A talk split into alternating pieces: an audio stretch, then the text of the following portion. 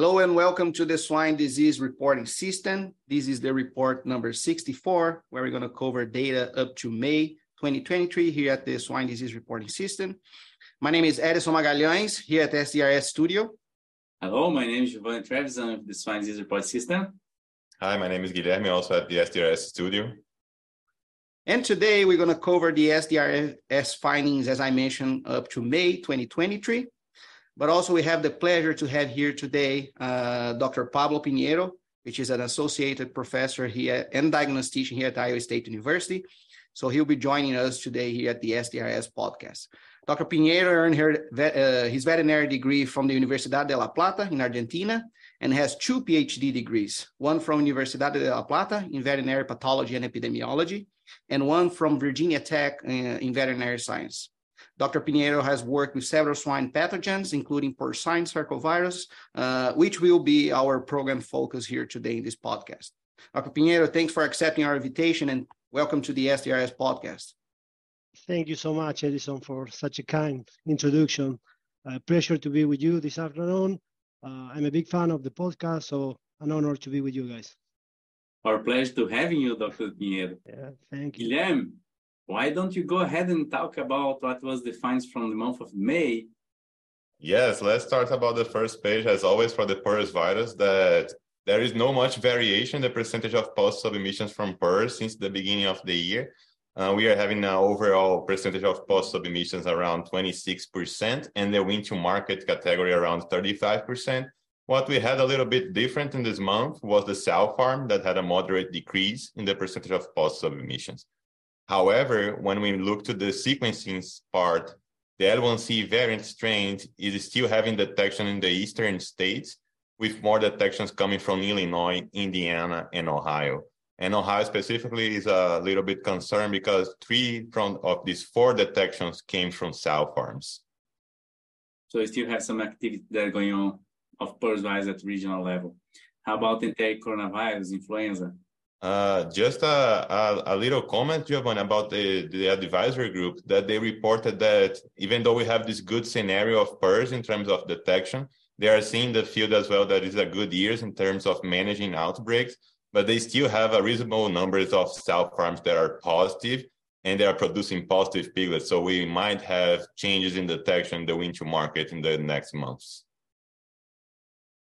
Nice. And, oh, sorry. How about the other pathogens? Yeah, moving to the enteric coronavirus, the Delta coronavirus had a moderate decrease in the percentage of pulse submissions in all the age categories, but the percentage of pulse submissions is still above the expected for this period of the year in May. And regarding PED, is within expected since since the beginning of the year, since January. But now at the regional level, we can see uh, activity above expected in North Carolina, Missouri, Nebraska, and South Dakota. Anything for influenza? Yeah, from the influenza part, uh, we are having an increased detection of positive submissions in all the age categories. But the difference between like 2023, let's say, and the past two years is that percentage of positive starts to increase right now in the late spring and beginning of the summer. And just to do a comparison, 2021 we had that in the mid spring, and 2022 was an, a typical year that we didn't have this uh, increase in influenza detection in the in the beginning and mid of the spring. How about PCV2? What are you bringing new this month to the report, and how is the detection of this agent? Yeah, for PCV2, we have some news for this month that we had two new charts in our report that we are able right now to keep track of the CT values, the average CT values of the submissions in within a month for PCV2 for specific sample types and also for specific regions of the US that we split it. So just to give some considerations about these two new charts, this was a request from our stakeholders that for them, only keeping track of the number of positive cases and also the percentage of positive submissions by age category was not enough in terms of see the PCV2 detection in the field. And when we ran to them this information that we could add the CT values, they agreed that would be a good information for them to see if we are having not only an increase in percentage of positive cases, but also a drop in the average CT of all these submissions. So this, these two new charts that we have, we use the approach of establish a, a specific threshold, a baseline that would be like 22 uh, based on our calculation that we did running some statistical models to see that below 22 the ct if the average sub, if the average ct goes below that we will have a high risk to have lesions of pcv2s aso- uh, uh of pcv2 associated with these specific submissions. So we create a chart adding the first one on the left hand of your report. When you open the pdf file it's going to have the sample type oral fluid, processing fluid, tissue samples, uh, tissue submissions, uh, submissions that didn't have tissue, and the overall submissions. And you can see the average CT values of all of them within a month. And the next chart is gonna you can look at these these tissue samples that we have in a regional level. So you can look to your specific region that the vet or the producer are working at and you can see if we have any change in the terms of CT values for the PCV2 submissions coming from the specific region.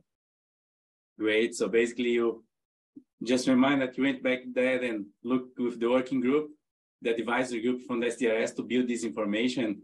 Now you're not only bringing only detection, but you did a milestone ahead to look for the CT values. Correct. You put together a bonus page and invite everybody to look into that and reach oh, yeah. out if you have any questions.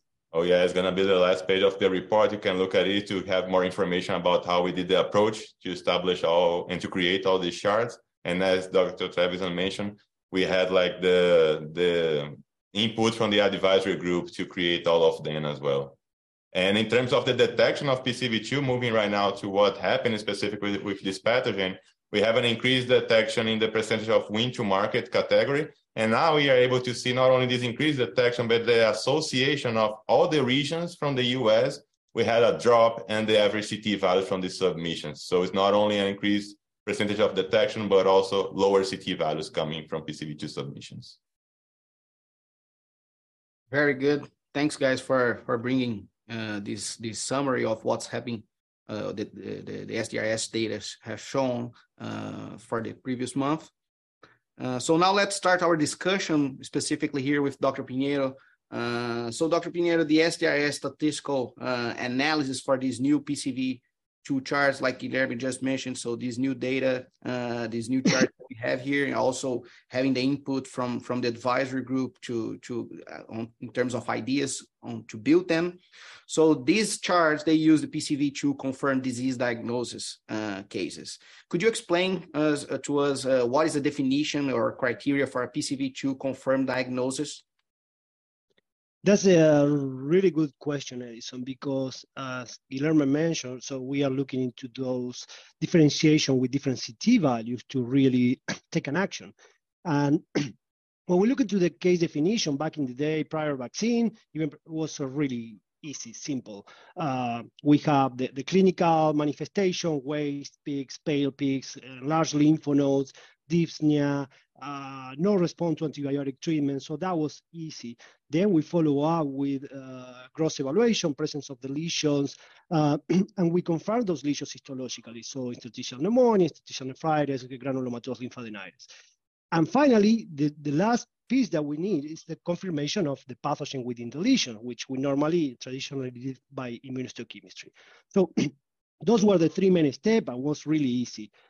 The problem and the um, advantage is the new tools that we have, the PCR. So now everything the pathogen detection is based on PCR, and that's a really sensible technique that can detect everything. Uh, we have to remember this is an endemic pathogen. It's going to be everywhere, and this PCR can detect a really low amount. So the question is, is that detection the response is the cause of a clinical presentation of the lesions associated with PCVAD.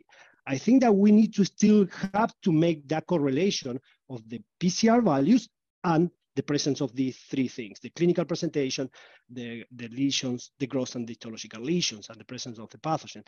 Perhaps one of the limitations is now with the vaccine in the field, the clinical presentation is not that evident as it used to be. We have small pockets here and there, animals breaking, but we don't have that massive 80% of animals that been uh, manifesting clinical disease. That's one of the limitations. It's, it's, a good thing because of the vaccine. The other one, the vaccine can reduce viremia, but doesn't eliminate the viremia totally. So uh, it's another thing. We're going to run a PCR and it's going to still positive. When that PCR correlate with the clinical presentation or, or, or, presence of the lesions or detection of the pathogen. We've been doing some studies and we we've seen that the, this value in animals with lesions and positive IHC goes into the 24, 25. So really close what Guilherme presented. It was at 22 based on the on the on the case report. Mm-hmm. So I think that those things need to be taken in consideration. PCR, if we're going to use that tool, need to be supported to confirm the PCVAD. Need to be supported by the three step: clinical, gross histological lesions, and detection of the pathogen. Perfect.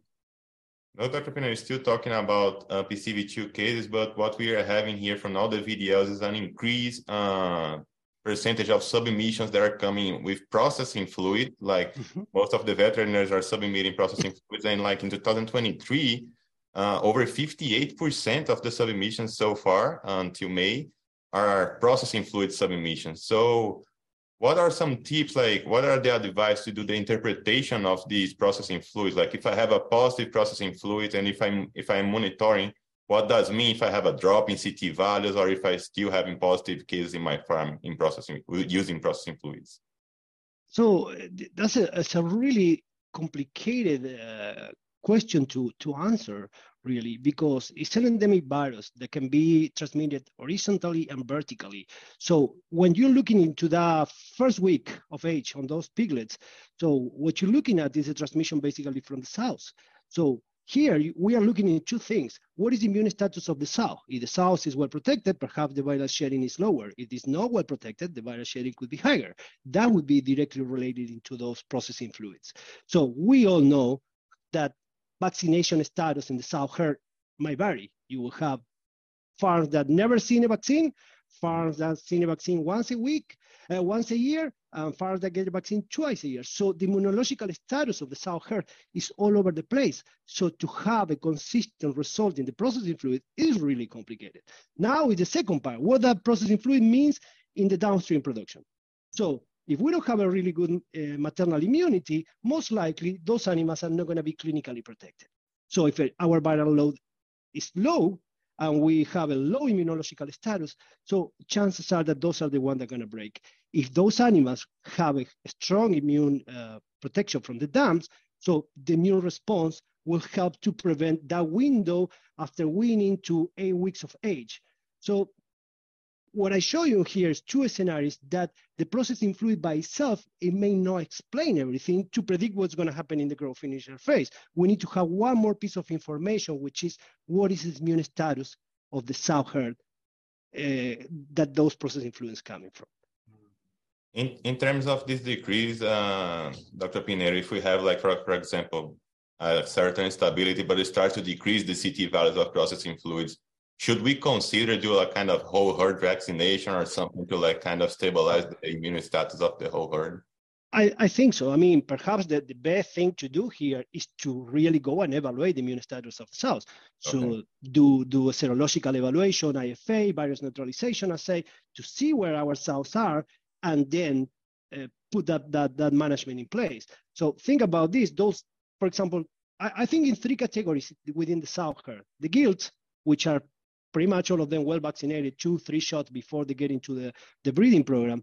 The P2, P5, which is they're still protected with this first immunity. And then what happened with the P5, P5 and above?